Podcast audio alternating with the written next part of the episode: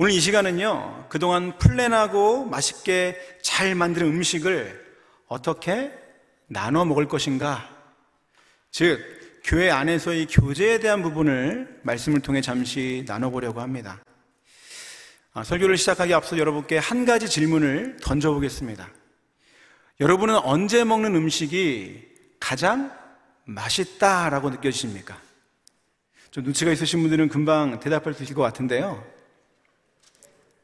함께 먹는 음식이 가장 맛있는 음식입니다.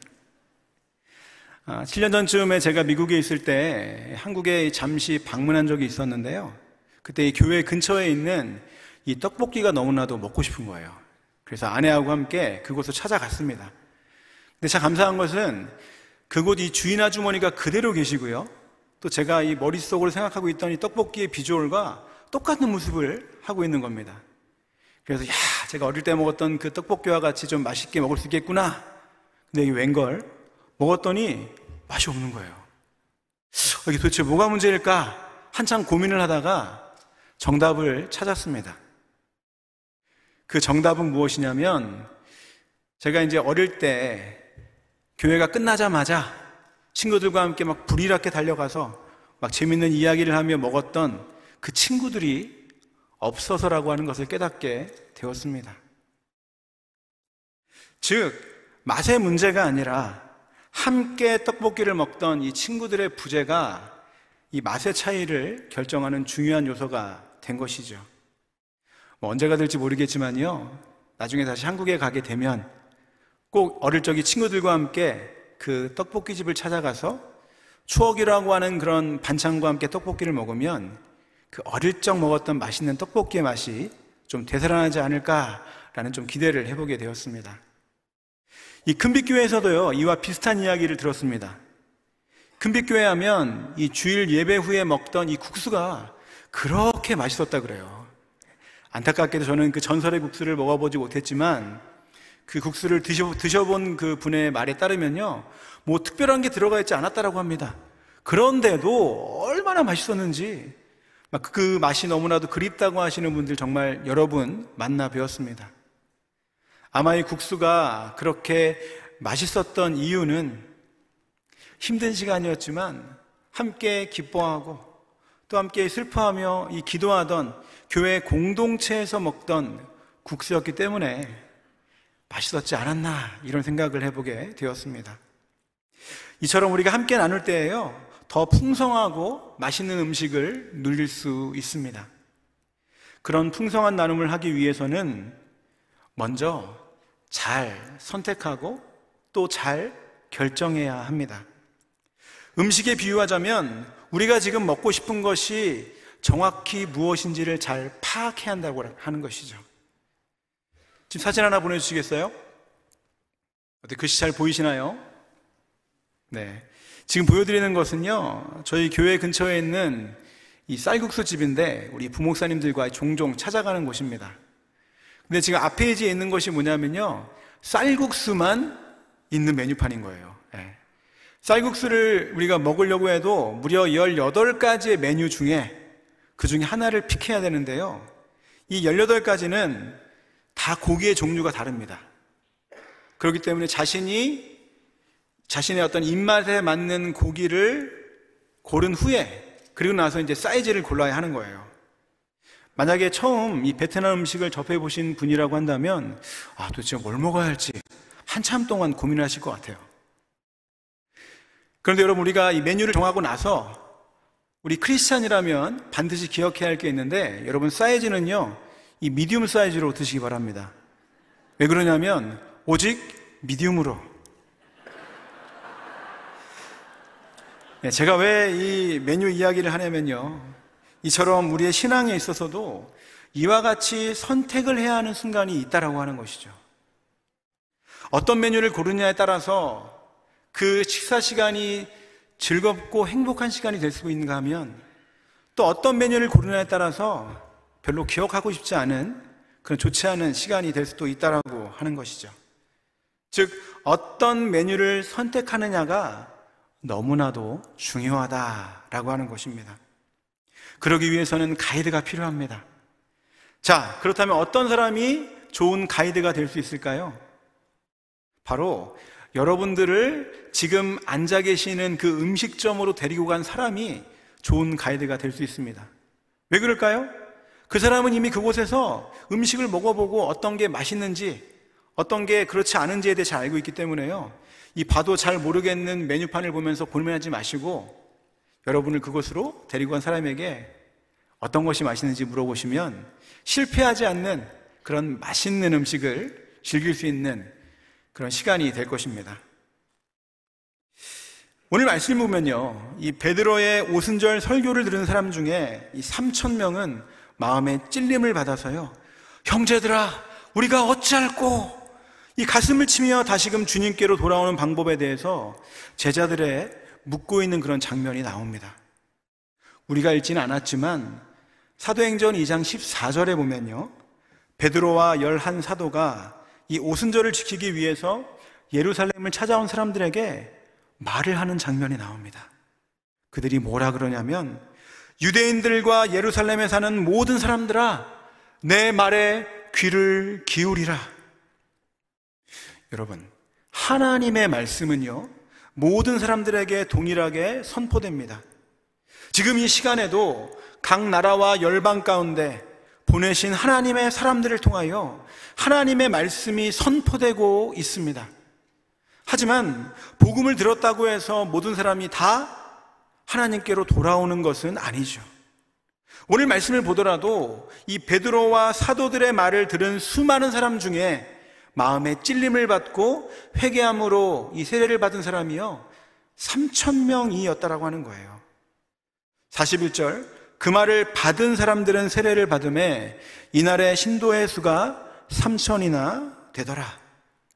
사실 우리는 이 성경 읽을 때 3천 명 하니까 우와 라고 이야기하는데요. 사실 그곳에 있었던 사람들의 숫자에 비하면 이 3천 명이라고 하는 숫자는 극히 작은 수였습니다. 이 요세프스의 기록에 따르면요. 주 66년에 이 오순절에 드려진 희생 양의 수가 25만 6천 마리에 달한다라고 기록하고 있습니다. 그러면요, 생각해 보세요. 희생 제물의 수가 25만 6천 마리면 한 가정당 최소 두 명으로 잡고 곱하기 2에도 몇 명이에요? 50만 명이 넘는 사람들이 예루살렘으로 오순절을 지키기 위해 모였다라고 하는 거예요. 근데 그 중에 3천 명만이 하나님의 말씀을 듣고 주님 앞으로 나와 회개하였다라고 하는 것이죠. 이 질문은요, 우리 역시도 물어봐야 할 그런 기본적인 질문으로서 우리가 하나님의 말씀을 들었을 때에 우리의 죄를 깨달아야 하는 것은 물론이거니와 또한 그 죄를 해결하기 위한 구체적인 삶의 실천이 뒷받침되어야 한다라고 하는 것을요, 우리에게 교훈하고 있습니다. 그렇게 하나님의 말씀을 듣고 깨달은 자들은 상한 마음으로 베드로 앞으로 나오기로 결정한 것이죠. 그런 상한 심령으로 나오는 유대인들에게 베드로는 무엇이라고 말합니까? 38절입니다. 베드로가 이르되 너희가 회개하여 각각 예수 그리스도의 이름으로 세례를 받고 죄 사함을 받으라. 그리하면 성령의 선물을 받으리라. 베드로는 지금 경건한 유대인이라고 자부하던 그들을 향해 회개하라! 회개하라! 이렇게 선포하고 있는 겁니다. 그런데 여러분, 이 회개하기 위해서는 반드시 전제되어야 하는 것이 있습니다. 먼저 죄인임을 인정해야 하는 것이죠. 아니, 지금까지 그 누구보다도 율법을 따라 하나님의 말씀을 잘 순종하며 살아노라고 호언 장담하는 자들에게 너희는 죄인이니까 이제 회개하라. 이렇게 말한다고 해서 그들이 순순히 그 말에 순응할 수 있겠습니까? 아니요. 그렇지 않습니다. 말씀을 듣고 그들의 마음을 돌이켜야 하는 것까지는 인정하겠지만, 그러나 자신들이 죄인이라고 하는 사실은요, 절대로 인정하기 어려울 것입니다. 왜냐하면 자신들이 죄인임을 인정하는 순간 그동안 자신들이 지었던 그 율법은 모두 다 거짓이 되는 거예요. 자신들 자신의 그 존재는 모두 다 부정하는 그런 결과를 맞이하기 때문이었죠. 그런데요, 여기서 우리는 그들에게 말을 하는 자가 베드로임을 주목해 볼 필요가 있습니다. 사실 베드로는요, 예수님의 수제자임을 자처하면서 모든 일에 당당하고 또한 의기양양하던 사람이었습니다. 심지어 얼마나 교만했던지 다른 모든 제자들이 주를 버릴지라도 자신은 결코 버리지 않을 것이다 라고 하면서 이 호언 장담하던 자였습니다. 하지만 베드로는요,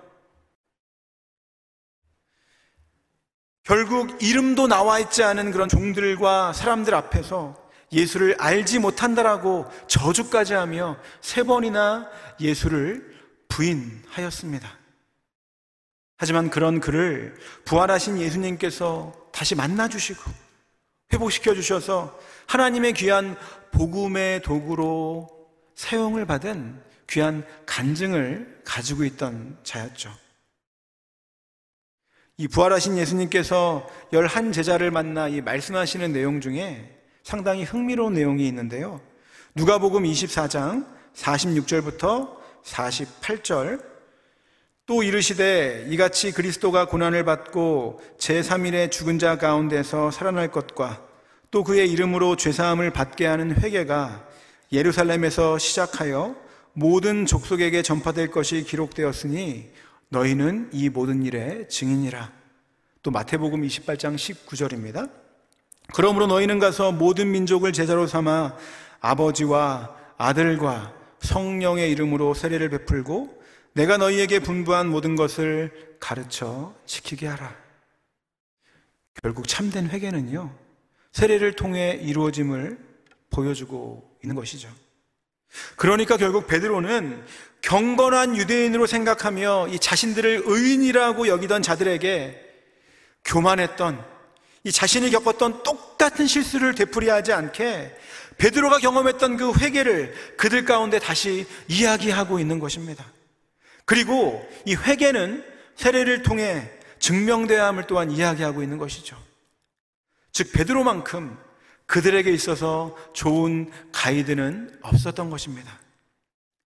스스로를 이 경건한 유대인이라고 자부하던 그들이 말씀 앞에 드러난 그 복음 앞에서 얼마나 자신들이 추한 삶을 살아왔는지를 깨닫게 되자 우리가 어찌할꼬 이렇게 가슴을 치면서 즉각적으로 복음 앞에 철저히 엎드려 말씀 앞에 자신들의 현실을 인정하고 회개함으로 세례를 받았다라고 하는 사실을 통해 복음의 능력을 다시 한번 깨닫게 됩니다. 사실 우리는요, 본질상 진노의 자녀로서 하나님의 뜻을 거스르며 살았던 죄인이었습니다. 에베소서 2장 3절 다 함께 읽겠습니다. 전에는 우리도 다 그 가운데에서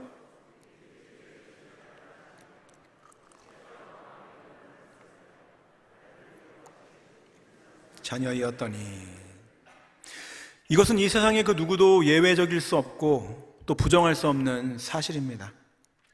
예수님의 이 공생의 기간 동안 있었던 여러 가지 일 중에서요. 한 번은 예수님께서 이 마태를 제자로 부르시기 위해 그의 집까지 직접 찾아가 함께 식사를 하시던 일이 있었습니다.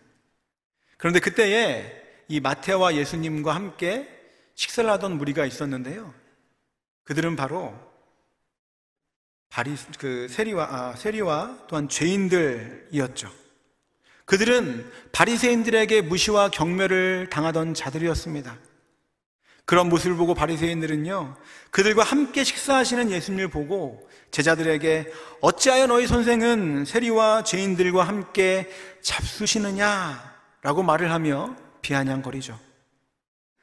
그때 예수님께서 이렇게 말씀하십니다.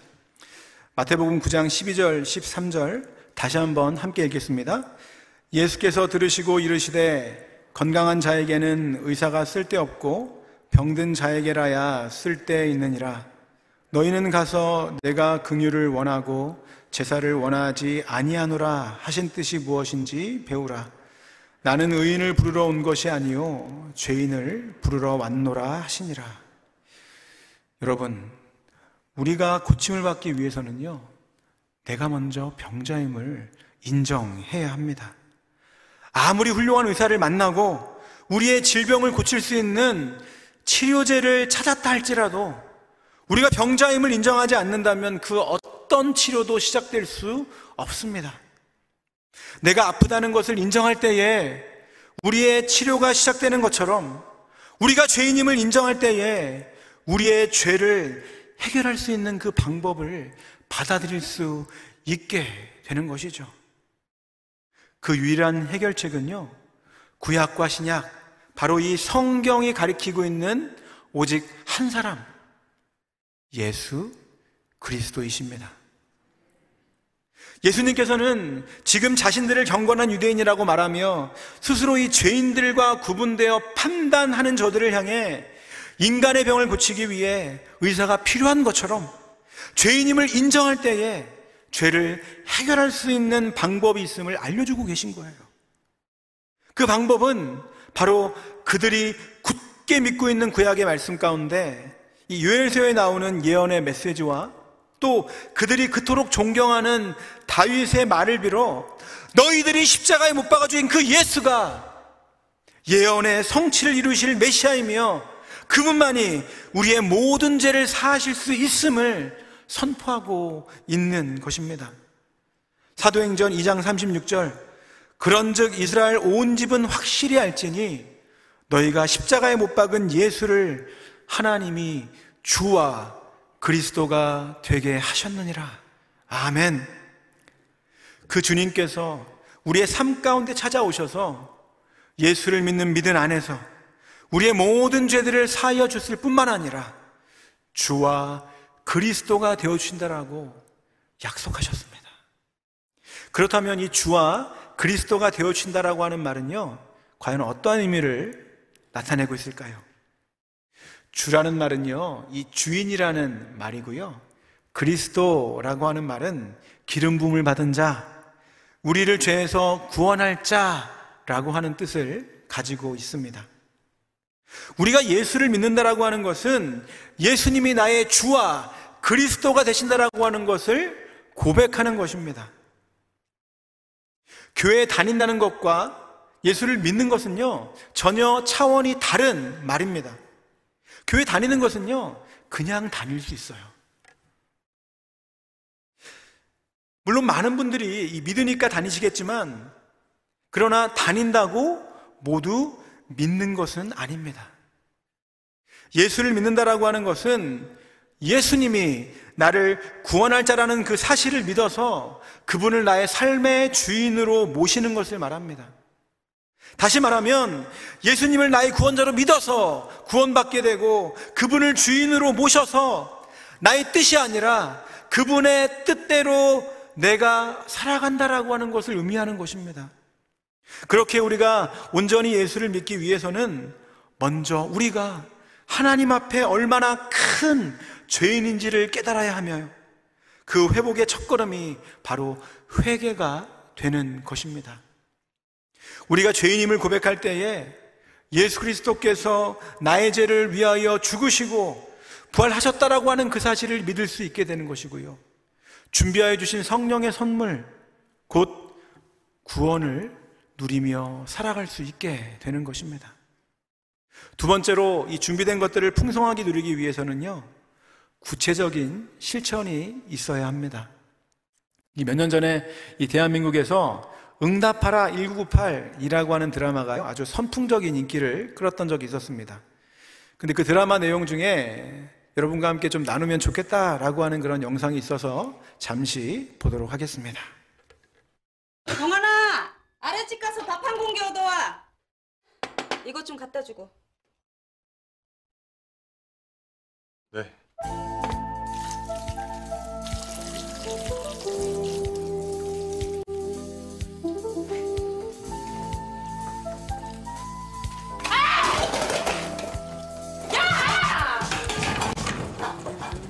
정아이 왔나? 아 엄마가 이거 갖다 드리래요.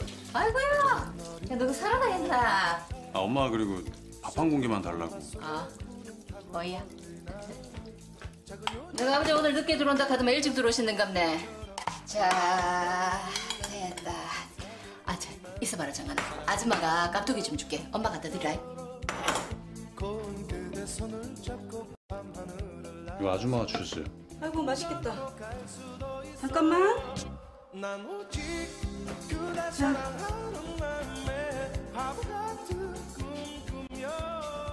아줌마, 엄마 카레 좀 드시래요.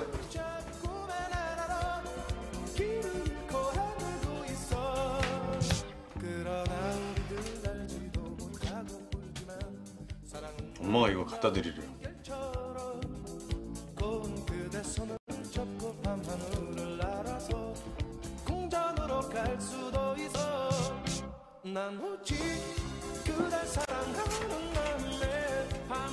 아줌마 이것 좀 드시래요.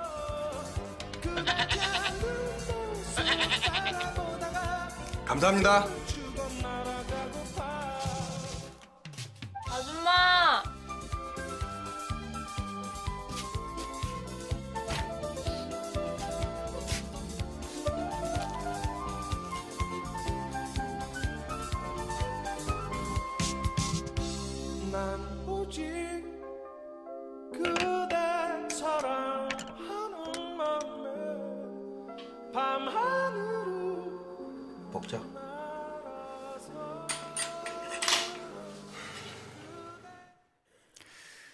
옛날 생각 많이 나시죠?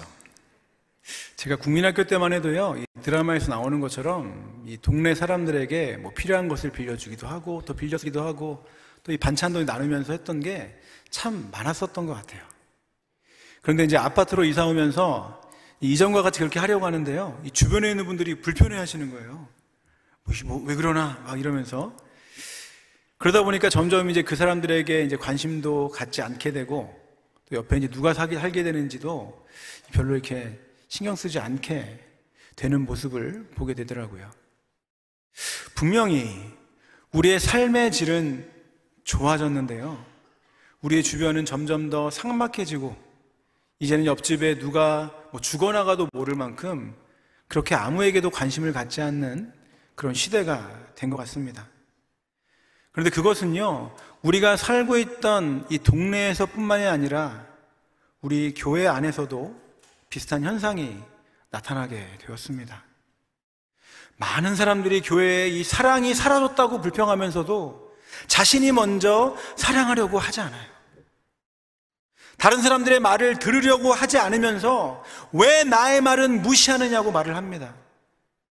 다른 사람들의 고통과 아픔에는 관심을 갖지 않으면서 왜 나의 아픔과 고통에는 아무도 관심을 가져주지 않냐고 불평과 불만의 말을 쏟아내고 있습니다. 우리가 어릴 적 즐겨 부르던 찬양에는요, 이런 찬양이 있습니다. 사랑은 참으로 버리는 것, 버리는 것, 버리는 것. 사랑은 참으로 버리는 것, 더 가지지 않는 것. 이상하다 동전 한 입. 움켜 잡으면 없어지고 쓰고 빌려주면 풍성해져. 온기에 가득하네. 오 사랑은 참으로 버리는 것 버리는 것 버리는 것. 사랑은 참으로 버리는 것 더 가지지 않는 것 여러분, 사랑은요, 아무리 우리가 말로만 한다고 해서 생겨나는 것이 아니라, 내가 먼저 그 사랑을 나눌 때에, 내 안에 있는 이 이기적인 사랑을 버릴 때에, 사랑의 풍성함을 경험할 수 있게 되는 것입니다. 사랑이 사라졌다고 불평하는 것이 아니라, 여러분이 먼저 만나는 모든 사람들에게 사랑을 전해주는 메신저가 되어주시고, 왜 나의 말을 들어주지 않냐고 그렇게 불평하기 이전에 다른 사람들에게 먼저 다가가 그들의 말을 들어 주십시오. 또 왜 나에게 아무런 관심도 갖지 않는지 불평하기 이전에 여러분이 먼저 소외되고 외로운 사람들, 교회에 적응하지 못하고 주변에서 방황하는 성도들에게 찾아갔어서 주님의 사랑을 전해 주시기 바랍니다. 여러분, 이 초대교회로 돌아가자라고 하는 슬로건을요, 현재, 현대의 교회들이 왜 그렇게 외치고 있는지 아십니까? 그것은 바로 들은 말씀 그대로 실천하는 믿음을 초대교회가 소유하고 있었기 때문입니다. 회개하여 세례를 받은 3천 명의 신도들은요, 이제 자신들의 고집과 체면, 그리고 교만을 내려놓고 사도들의 가르침을 따르기 시작합니다. 42절입니다. 그들이 사도의 가르침을 받아. 그 가르침은 무엇입니까? 그것은 바로 예수님께서 제자들에게 공생의 기간 동안 직접 보여주시고 가르치셨던 모든 것을 의미하는데요. 마태복음 28장에서는 내가 너희에게 분부한 모든 것이라고 표현되고 있습니다. 즉, 복음 대신 예수 그리스도의 삶을 통해 이 나타난 모든 행위를 말하는 것이죠. 오늘 말씀에 등장하는 이 가르침은요, 먼저 서로 교제하라 라고 하는 것입니다. 즉, 코이노니아를 의미하고 있죠. 이 코이노니아는요, 두 가지 의미를 가지고 있습니다. 하나는 하나님과 하나님을 믿는 백성이 맺는 이 친밀한 관계를 나타낼 때 사용하고요. 두 번째는 하나님을 믿는 그리스도인들 상호 간에 나누는 친교, 공통적인 믿음과 경험, 그리고 이 삶에 있어서의 표현 등을 말하는데 사용되어지는데요.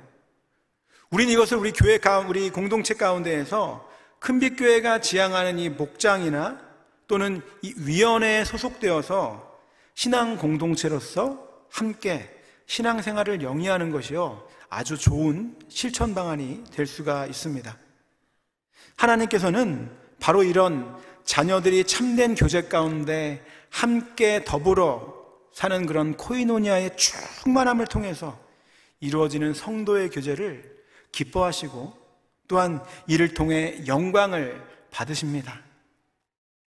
시편 133편 1절 보라 형제가 연합하여 동거함이 어찌 그리 선하고 아름다운 거 특별히 큰빛교회 공동체 가운데 목장을 통해 또 위원회를 통해 또 성도의 그런 모임 가운데 하나님의 풍성하신 코이노니아를 경험하는 우리 모든 성도 되시길 주님의 이름으로 축복합니다. 두 번째, 떡을 떼라고 하는 것이죠. 이것은 46절에 나타난 집에서 떡을 떼며 기쁨과 순전한 마음으로 음식을 먹는 일상의 식사를 가리킬 뿐만 아니라 매 끼니마다 식사할 수 없는 가난한 형제들을 위한 구제 차원에서의 공동 식사, 즉 커먼미를 의미하기도 합니다. 이것은요, 우리 목장 모임 가운데 이 목원들을 위해서 정성을 담아 이 사랑하는 마음으로 음식을 준비하는 것은 물론이거니와 또 이 선교, 도시 선교 위원회를 통해 진행되는 이 노숙자 사역에 함께 참여하는 것도요, 교회가 이 함께 떡을 떡을 떼는 것에 대한 이 구체적인 실천 방안이 될 수 있습니다. 세 번째, 기도하기를 힘쓰라는 것이죠. 크리스찬의 삶 속에서 기도가 빠질 수 없겠죠? 이것은요, 몇 번을 강조해도 지나치지 않을 기본 중에 기본이 바로 기도입니다. 서로 교제하고 떡을 떼는 것도 너무나도 중요하지만 그 모든 것의 밑바탕에 이 기도가 수반되지 않으면요. 자칫 우리가 행하는 모든 것들이 사람들의 욕심이나 이익에 따라 움직일 수가 있고요. 또 하나님의 영광을 가릴 수도 있기 때문입니다. 그렇기 때문에 기도를 통해 하나님의 선하시고 기뻐하시고 또한 온전하신 뜻이 무엇인지를 계속해서 간구하면서 나아가야 하는 것이죠. 이를 위해 이 중보기도위원회에서 우리 어, 주일마다 또는 이 주중에 이루어지는 그런 기도 모임에 함께 동참해서 참여하는 것도 좋은 실천 방안이 될 수 있을 것 같습니다. 그렇다면 우리가 모였을 때 어떻게 기도해야 하느냐? 먼저는요, 하나님이 주신 약속이 이루어지기 위해 기도해야 합니다. 두 번째로는 내가 기도했다 하더라도 자신이 이룩한 생각을 지우고 기도가 하나님의 약속임을 생각해야 합니다. 마지막 세 번째로는요, 하나님의 뜻을 간절히 찾고 구하는 마음으로 계속해서 기도해야 합니다. 이런 삶의 구체적인 실천을 통해 함께하여 더 풍성하고 건강한 교회를 세워갈 수 있게 되는 것이죠. 그리고 마지막으로 이 준비된 것들을 풍성하게 누리기 위해서는요, 우리 모두가 자원하는 마음으로 음식을 나눌 때에 더 풍성한 사랑을 경험할 수 있게 됩니다. 제가 두 번째 포인트를 통해서요, 이 사도들의 가르침을 받은 성도들이 서로 교제하고 떡을 떼며 또 기도하기를 힘썼다라고 말씀을 드렸습니다. 그 이후에 초대교회 성도들의 모습은 그것을 뛰어넘어서 자발적인 참여와 자원하는 마음을 통해 하나님의 사랑을 그 교회 안에서 더욱더 풍성하게 만들어가는 것을 볼 수 있습니다. 44절, 45절입니다. 믿는 사람이 다 함께 있어 모든 물건을 서로 통용하고 또 재산과 소유를 팔아 각 사람의 필요를 따라 나눠주며 그런데 이것을요 조금 더 자세히 설명하는 부분이 이 뒤에 나와 있는데요 우리 함께 읽도록 하겠습니다 시작 믿는 무리가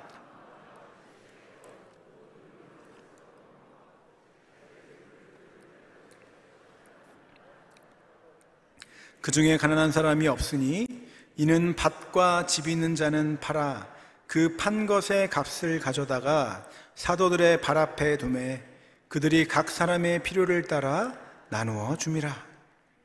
여러분 초대, 초대교회 성도들은요 함께 있었을 뿐만 아니라 모여 있는 그 무리가 한 마음과 한 뜻이 되어 있었다라고 기록하는데요. 이것이 얼마나 중요한지 모릅니다.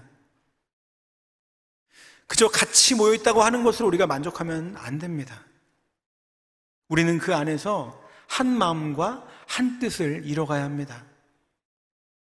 여러분, 사람이 많이 모였다고 이 즐거워하지 말아야 할 이유는 뭐냐면 많은 사람들이 모인 곳에는요, 반드시 문제가 존재하기 때문입니다. 왜냐하면 서로 간의 의견이나 생각이 다 다르기 때문이죠.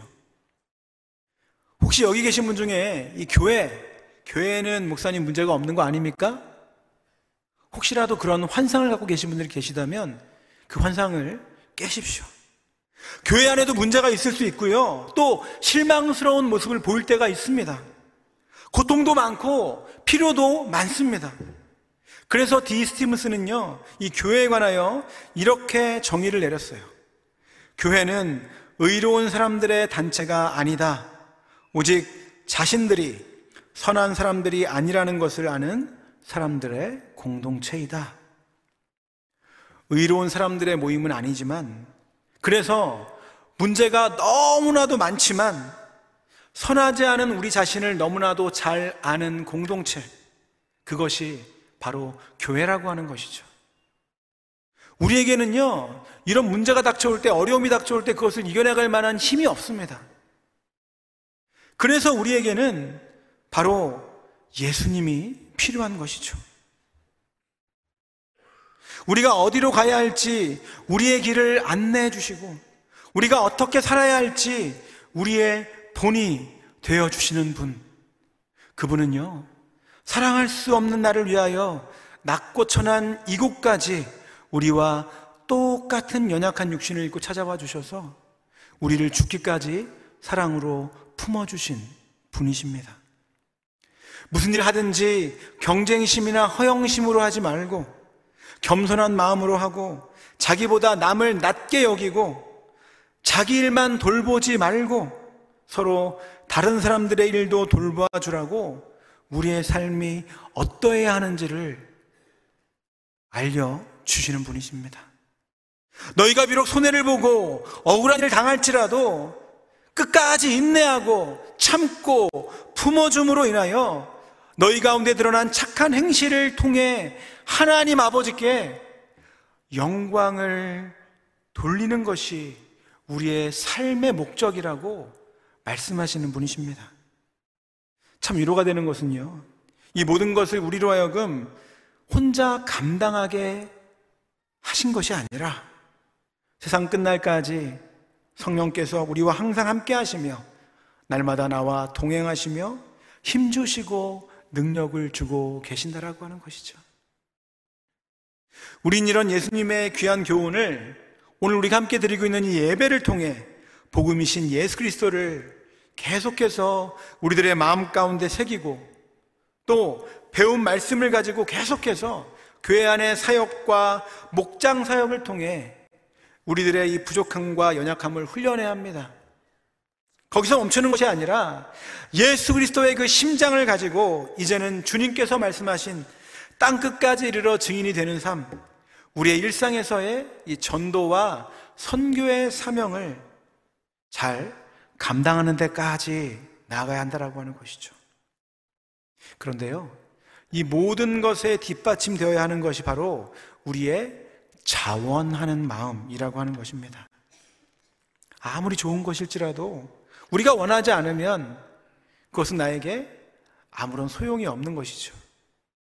초대교회 성도들은요, 비록 자신들이 이전에 누리던 이 재물을 다른 사람들에게 나눠줌으로 인하여 자신이 가지고 있던 이 재물이 줄어드는 결과를 갖게 되었지만 눈에 보이는 것이 이 전부가 아니라는 아주 분명하고도 확실한 믿음이 있었기 때문에 그것을 결코 아까워하거나 손해보는 것으로 생각하지 않았습니다.